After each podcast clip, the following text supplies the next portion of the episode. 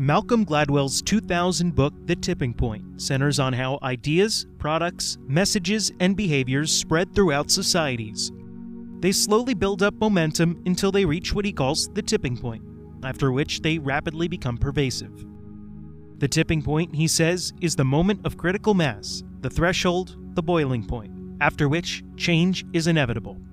Mr. Canseco? I guess I- I'd say Mr. Schilling is correct about today's statistics on how many people are using steroids because we've made steroids aware. We've brought it out. When I mentioned the 80%, I mentioned at the peak of steroid use. That may have been somewhere from 94 on to the year 2000. That's when I played. Okay. I've been retired for, I guess, three or four years now. It's been a, it's been a long time. Because of certain instances that have, that have happened, definitely, it's definitely curtailed greatly. That was Jose Canseco testifying in 2005 before the House Government Reform Committee about steroids in baseball. Steroid usage and performance enhancing drugs reached their tipping point in Major League Baseball during the 1994 strike. By 1996, there were 4,962 home runs hit, shattering the single season record set in 1987 by more than 500 home runs. More players hit 20 home runs than in any other season to that point, and 17 players, including Ken Caminiti, hit 40 or more long balls, a record which still stands. The Baltimore Orioles lineup alone featured seven players who hit at least 20 home runs, a record which was just surpassed by the 2019 Minnesota Twins. Like the home run explosion in 1987, this raised eyebrows from sports writers and the general public. Something was clearly amiss in the game of baseball. The articles that had begun popping up in 1995 about baseball's growing steroids problem began to multiply. Speculation came from within the game as well. Players such as Chicago White Sox superstar Frank Thomas and San Diego Padres legend Tony Gwynn went on the record with Bob Nightingale of the Los Angeles Times in 1995, saying that they wanted steroid testing in baseball. San Diego general manager Randy Smith speculated that 10 to 20% of players were using performance enhancing drugs at that point. While acting commissioner Bud Selig maintained, if baseball has a problem, we are not aware of it. It was Tony Gwynn who looked into his crystal ball and saw the future with his comments to Nightingale. He said, It's like the big secret we're not supposed to talk about. But believe me, we wonder just like the rest of people. I'm standing out there in the outfield when a guy comes up and I'm thinking, hey, I wonder if this guy's on steroids. I think we all have our suspicions who's on the stuff, but unless someone comes out and admits to it, who will ever know for sure? To find the person who eventually would come out and admit to it, all Tony Gwynn had to do was look across the Padres locker room.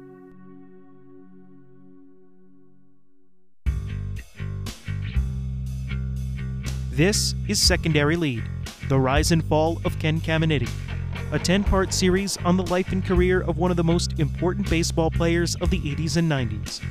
If you like this show, please click subscribe and leave a rating or review. And now, Chapter 7 The Tipping Point.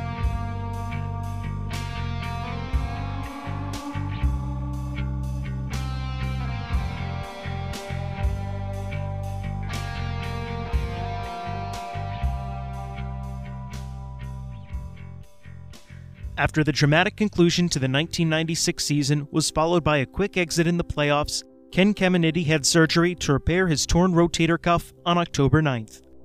The damage was extensive. He suffered from a torn labrum, a torn bicep tendon, torn cartilage, and bone spurs. Padres team Dr. Jan Fronek told the media that he estimated the rehab process would take five to nine months, which meant a best case scenario was that Cammy would be back for opening day, but he might not be ready until the All Star break. Fronek said he believed the tear developed gradually over the last two to three years and had been discovered in an MRI at the beginning of the season. The play in the Astrodome was the final push that the injury needed to go over the top in its severity. Ken stayed optimistic throughout the rehab process, telling those at a Padres Awards luncheon in December that he was expecting to be ready for the start of the season. His shoulder was recovering quickly, and while it was weak, he said it was seeing some good gains. It's not surprising that his shoulder was recovering fast with the help of anabolic steroids. In the X chromosome, DNA has what are called androgen receptors, or ARs for short. ARs are proteins that sense and bind to androgenic hormones, mainly testosterone and dihydrotestosterone, or DHT. These ARs mostly cannot tell the difference between testosterone that the body naturally produces and a fake testosterone, such as anabolic steroids. These ARs play a key factor in stimulating muscle growth. When you inject yourself with synthetic testosterone, these ARs kick into overdrive and you experience great muscle growth. What's more, ARs are found in particularly high concentrations in the shoulders and traps, which is why those muscle groups are impacted first and more significantly when someone uses steroids. The high concentration in ARs allowed for the kind of growth to be stimulated which let Caminiti's shoulder heal faster. Of course, steroid use is not without profound consequences on the body's long term health. The hyperstimulation can make your body start building muscle too fast. After his playing career, Caminiti said, I got really strong really quick. My muscles got too strong for my tendons and ligaments. At the end of the 1996 season, Ken went off steroids, but the damage was already done by his reckless use, during which he injected twice the amount of drugs as would be considered normal for a ball player. Doctors found that his body had virtually stopped producing its own testosterone, and that his T levels were 20% of what would be considered normal for a male of his age.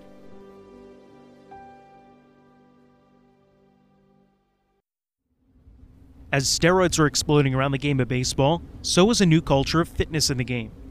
Weightlifting was traditionally considered bad for ball players. That began to change in the late 80s and early 90s, and correlated with the widespread introduction of steroids into the game. Steroids work in building muscle, but only if you put in the work in the gym. Teams lifted weights, had advanced nutritional programs, and even brought in mental skills coaches to give their players an edge that was never seen before. By the mid 90s, a significant number of baseball players had begun to transform into Hulk like figures, mashing baseballs and hurling fastballs like never seen before. Articles popped up talking about baseball's new weightlifting culture and an over the counter substance called creatine, which was new at the time but popular among lifters. To this day, creatine, which the body naturally produces in small amounts, is a staple supplement in the fitness community a paper published by the National Institutes of Health concluded that well controlled studies on the adverse effects of exogenous creatine supplementation are almost non existent. In layman's terms, there are no side effects to creatine, and it has numerous positive benefits. Many of the articles written about creatine cited players we now know use steroids as creatine users Mark McGwire, Juan Gonzalez, Jason Giambi, and Ken Caminiti notably. But not all creatine users and big lifters in the 90s were on steroids. This was the changing culture of the game. The San Diego Padres were so into lifting as a team that in 1996, Bob Tewksbury designed a t shirt for the team with a gorilla bench pressing a barbell on the front. The bar was bending from the amount of weight on either side.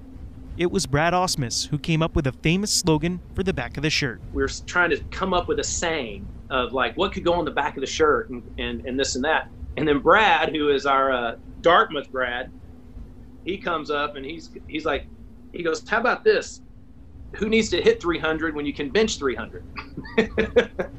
Which we thought was kind of catchy. And uh, so we put those on the back of the shirts. I remember we did that, but I can't tell you what the.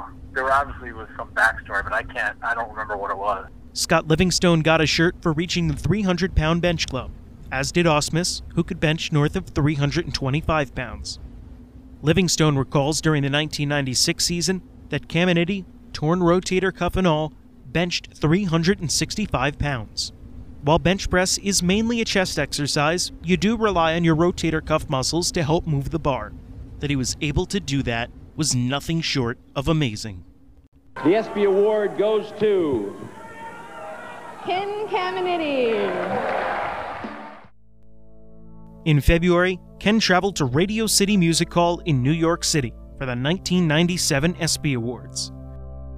Actors Scott Bakula and supermodel Tyra Banks presented him with the Outstanding Baseball Performer of the Year award, and he took home a second ESPY for Outstanding Baseball Play of the Year for throwing out Greg Colbrunn from his rear end. Here's a part of Ken's ESPY acceptance speech, during which he also thanked his trainer, Blake Blackwell. Most of all, I'd like to thank my, my family and my wife, Nancy, who couldn't be here tonight. We just had a baby girl. And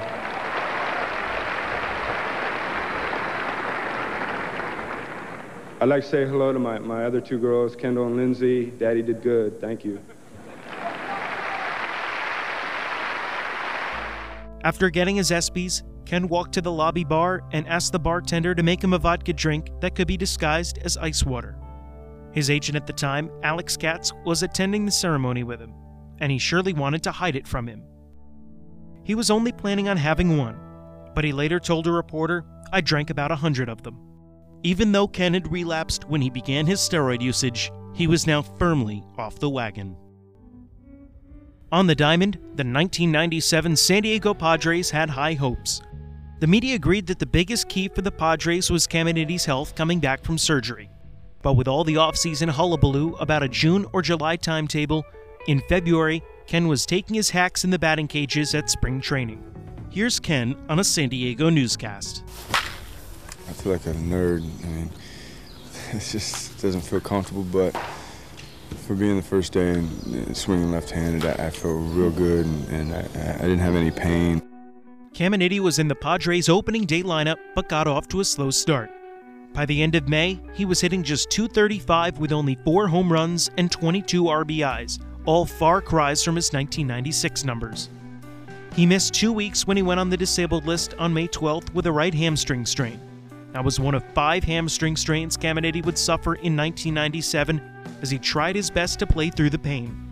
According to the story he told Sports Illustrated in 2002, Ken decided with his early season struggles to begin using steroids again. This time, instead of driving to Mexico, Caminiti enlisted a friend in California to help him get the drugs. This friend taught him how to use steroids and how to use them properly in cycles, periods of use and rest, each usually about six weeks long. I felt like a kid. I'd be running the bases and think, man, I'm fast. And I'd never been fast. Steroids made me feel like that. The stronger you get, the more relaxed you get.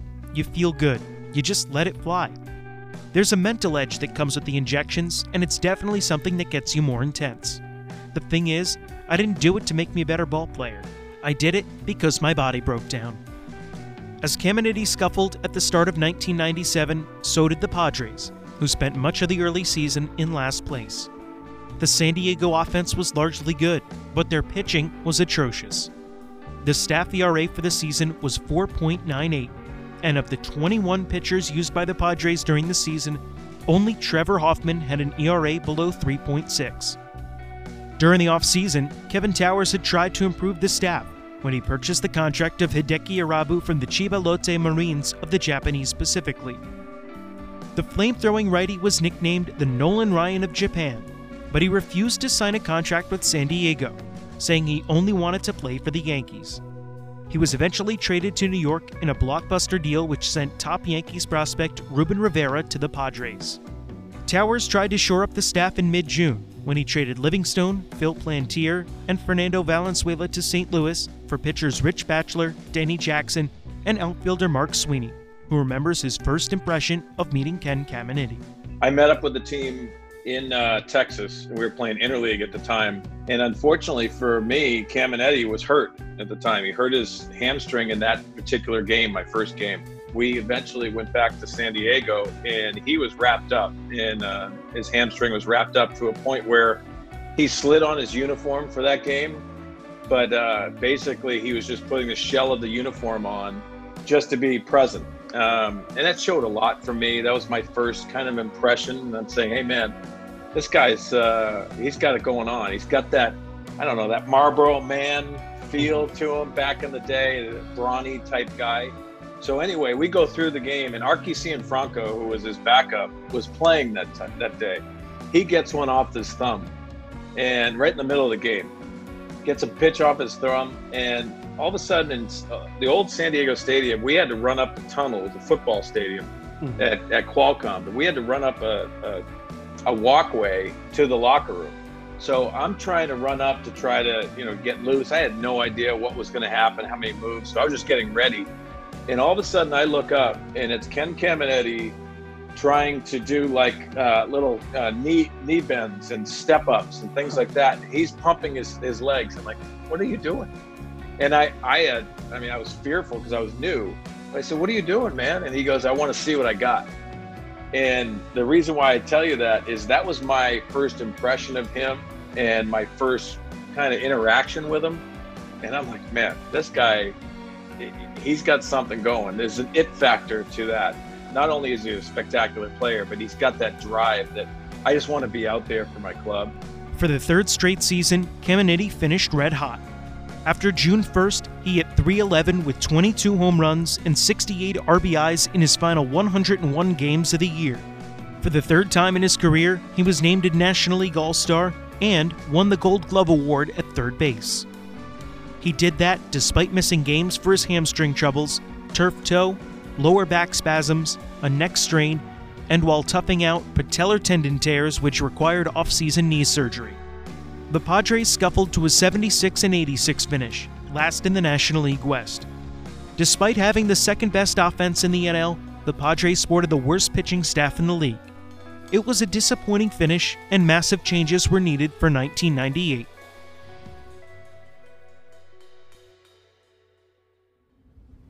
Teammates and coaches had noticed Caminiti becoming more withdrawn and moody in the clubhouse in 1997. This was a sign that his mental state was not good. After the season, he began attending Alcoholics Anonymous meetings again for the first time in two years. He sought help and for a time was committed to sticking with it. After his knee surgery in October, he was offered painkillers by doctors, but he refused to take them, at least according to an article in ESPN the magazine in 1998. But that wasn't the only thing weighing on Caminiti's mind. Ken wanted to stay in San Diego and still had his option year for 1998 remaining on the contract he had signed two years prior.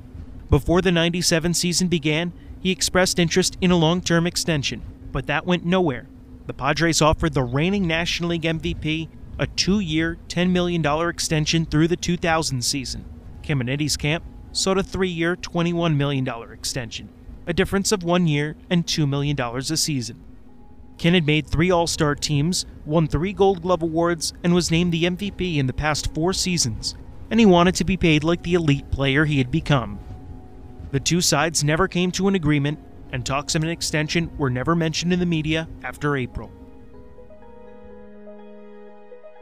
Meanwhile, Kevin Towers went on a spending spree to fix the Padres heading into 1998. He pulled off trades to acquire Brian Boehringer, Dan Miceli, and Donne Wall for the bullpen, and signed Mark Langston as a free agent starting pitcher. The biggest splash of the offseason came in December when the Padres acquired Kevin Brown from the World Series champion Florida Marlins for three players. The Marlins and owner Wayne Huizenga had went on a spending spree heading into 1997, and it paid out with a World Series.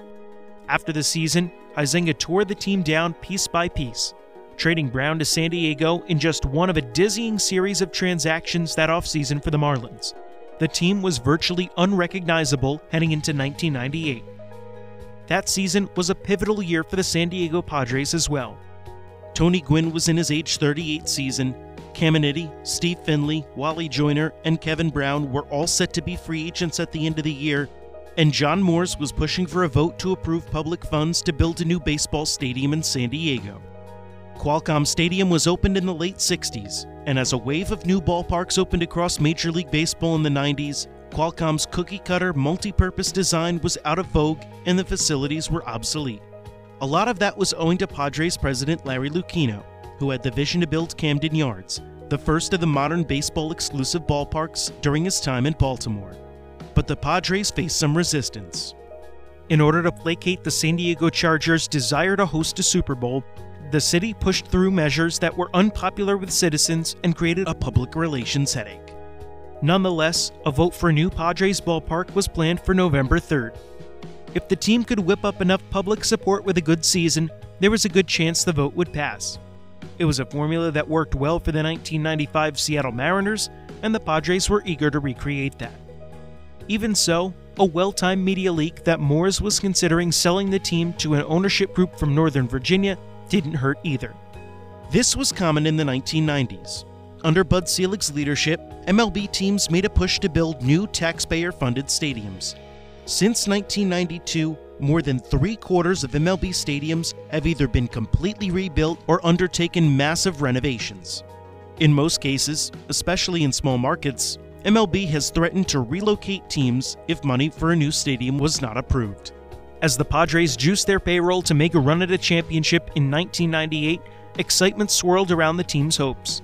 Pundits took note of Kevin Towers and John Moores' commitment to winning, and San Diego was widely considered the favorite to win the NL West, which was now a five team division with the Arizona Diamondbacks joining as an expansion team. There was rampant speculation that if the Padres couldn't pull off a pennant, this would be it for the team in San Diego. With a looming stadium vote, threats of relocation, and an impending free agent exodus, the competitive window was set to slam shut. We got to spring training, and that's where you cultivate all of the new pieces. And instantly, we had a connection, and it was a lot of different personalities. If you went down the roster and you knew the different personalities, you were like, wow, I mean, I wonder how that's going to come together. Spring training, it did. Uh, we just felt like uh, we had something and we had the ability to go out, attack the Los Angeles Dodgers uh, in our own division, have the ability to go out there and win our division. Um, it, it was just like a self belief, but we had to go out there and prove it. And we did. Also juiced that season was Caminiti. He showed up to spring training as big as an ox and was determined to return to his 1996 form.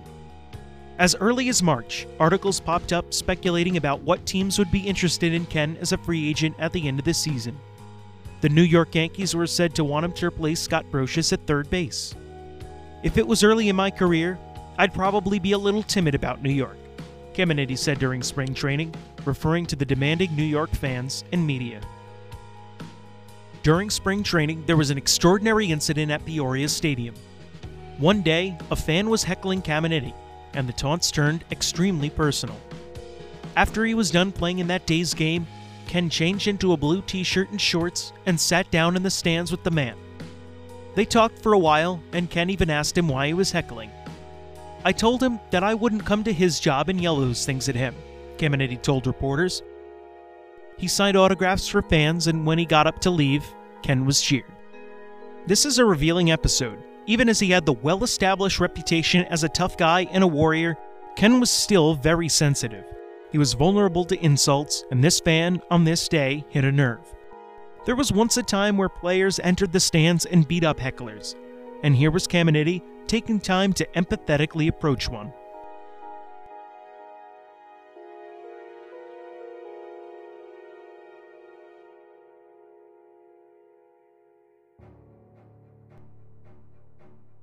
Padres first baseman Wally Joyner always maintained he was not a power hitter.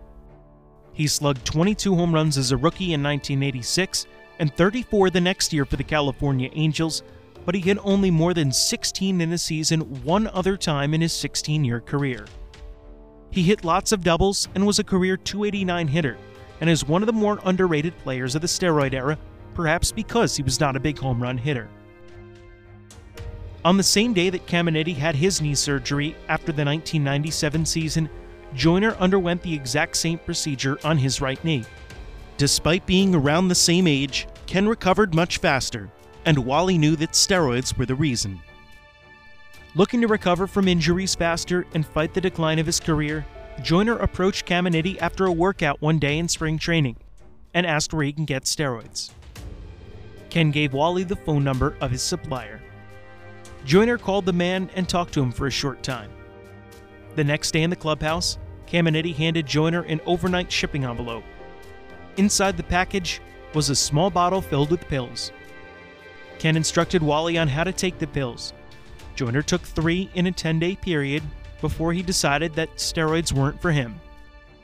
He took the remainder of the bottle, emptied it into the toilet, and flushed the pills.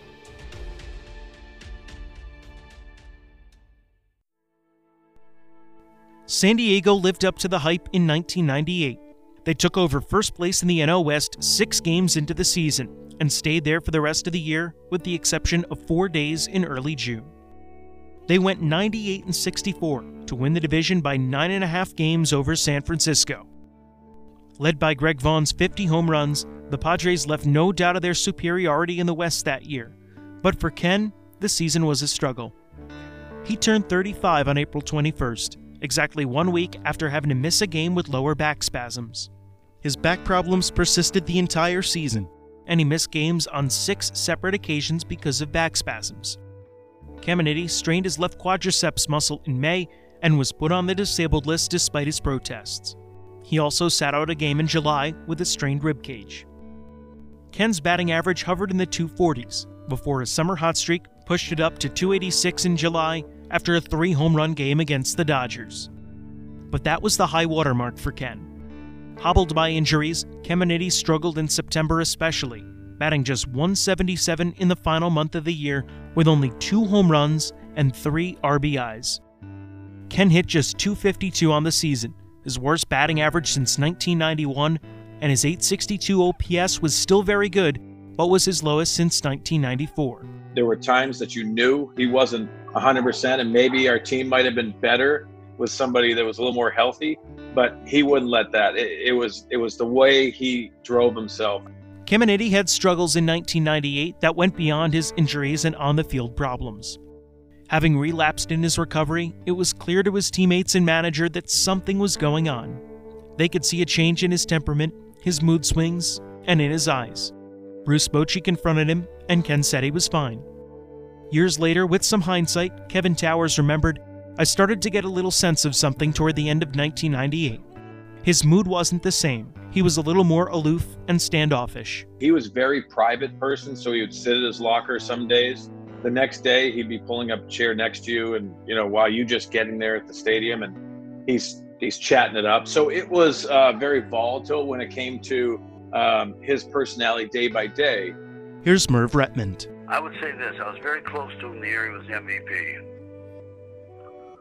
a year later he, he was just uh, it wasn't nothing was the same but he, i would say that i got along with him probably as well as any player ever coached. Part of the shift in mood may have come from San Diego beginning to show their intentions of not making a concerted effort to re sign Caminiti and his brewing friction with Larry Lucchino.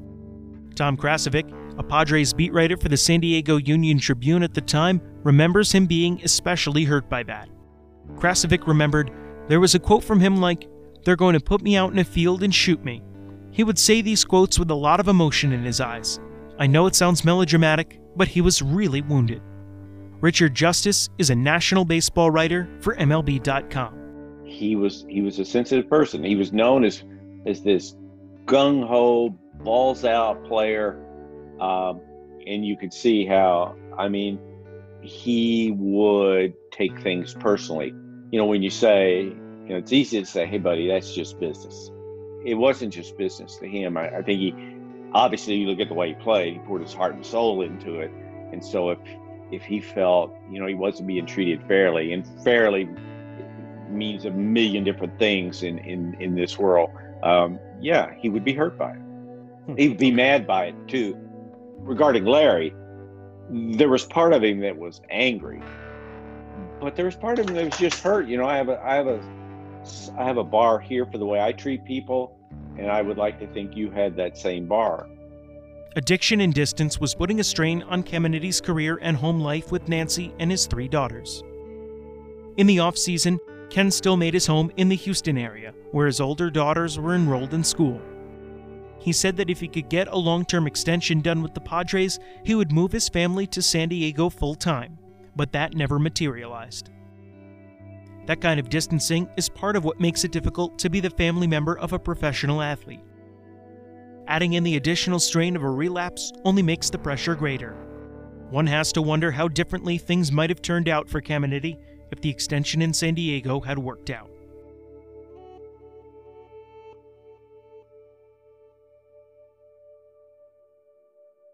The Padres won the hearts of San Diego in 1998, but now turn their eyes toward the World Series. They knew in all likelihood that the New York Yankees, who had won an astonishing 114 games during the regular season, would be waiting for them as the American League representative in the Fall Classic. San Diego dispatched Houston in four games in the National League Division Series, but Caminiti didn't do much. He managed two hits in 14 at bats as the Padres advanced for a date with the Atlanta Braves in the National League Championship Series. Game 1 was at Turner Field in Atlanta, and Cammy's body was failing him, in the bottom of the ninth, with San Diego leading 2 to 1, the Braves' Ryan Klesko made a daring base running maneuver when he tried to go first to third on a single to left field. Ruben Rivera's throw was at the bag in plenty of time, but Caminiti dropped the ball and Klesko was safe. The next batter, Andruw Jones lifted a sacrifice fly to tie the game and hand Trevor Hoffman a blown save. In the top of the 10th, Ken was due up second against Atlanta reliever Kerry Ligtenberg. With one out and the bases empty, Ken was ahead in the count, three balls and one strike, when he performed a superhuman feat of redemption. One out, nobody on, and Caminiti into center field. Andruw Jones back at the track at the wall. Caminiti to put the Padres on top, 3-2 in the 10th. The aging warrior, paying the price for decades of abusing his body for the good of the team, came through in the biggest way, and the Padres dugout erupted in joy. After struggling down the stretch, hitting a game winning home run in the playoffs added another layer to the legend of Ken Caminiti. San Diego held off Atlanta and won the National League Championship Series in six games. The dream run came to an end with the 1998 World Series. The mighty New York Yankees swept the Padres in four games, and Caminiti's performance was notably bad. He had just two hits and 14 at bats, made two errors on the field, and on more than one occasion fell down as he swung and missed at pitches. Legendary Yankees closer Mariano Rivera made it a point to pitch Caminiti inside because it looked like he was having trouble standing up.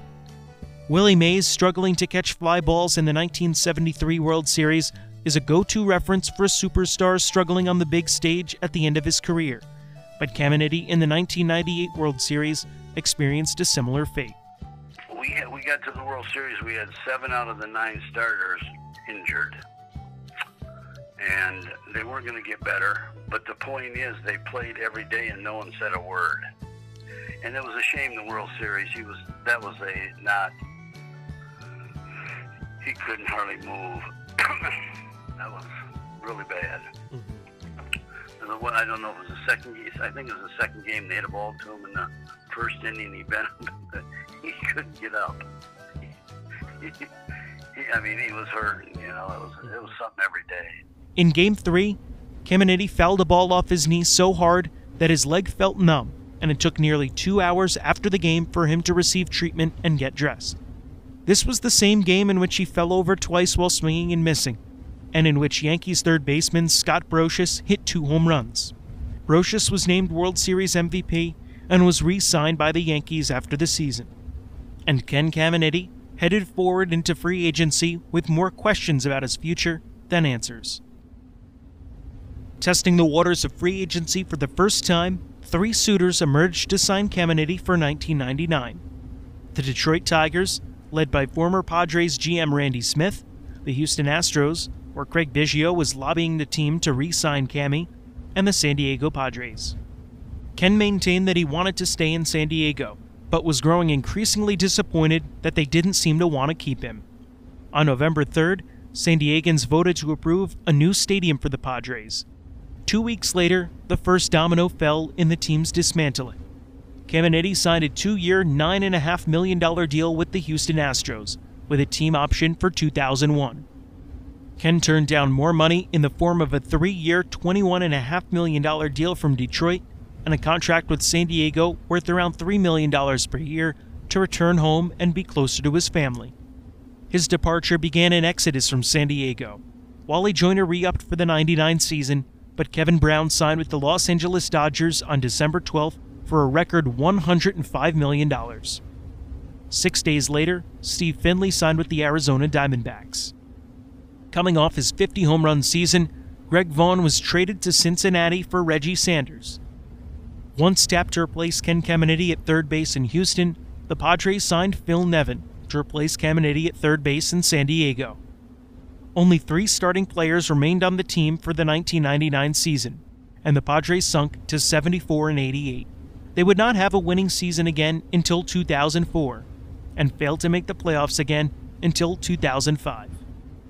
Despite raising some eyebrows from the players' union for his decision, Caminiti was headed to another contender, where he was reunited with friends Craig Biggio and Jeff Bagwell. He was excited at the prospect of spending more time at home with his wife and daughters. Baseball is a strange life on a family, Caminiti told the Associated Press. I think happiness is being with my family, my kids, and my wife. But going back to Houston was the worst thing he could have done.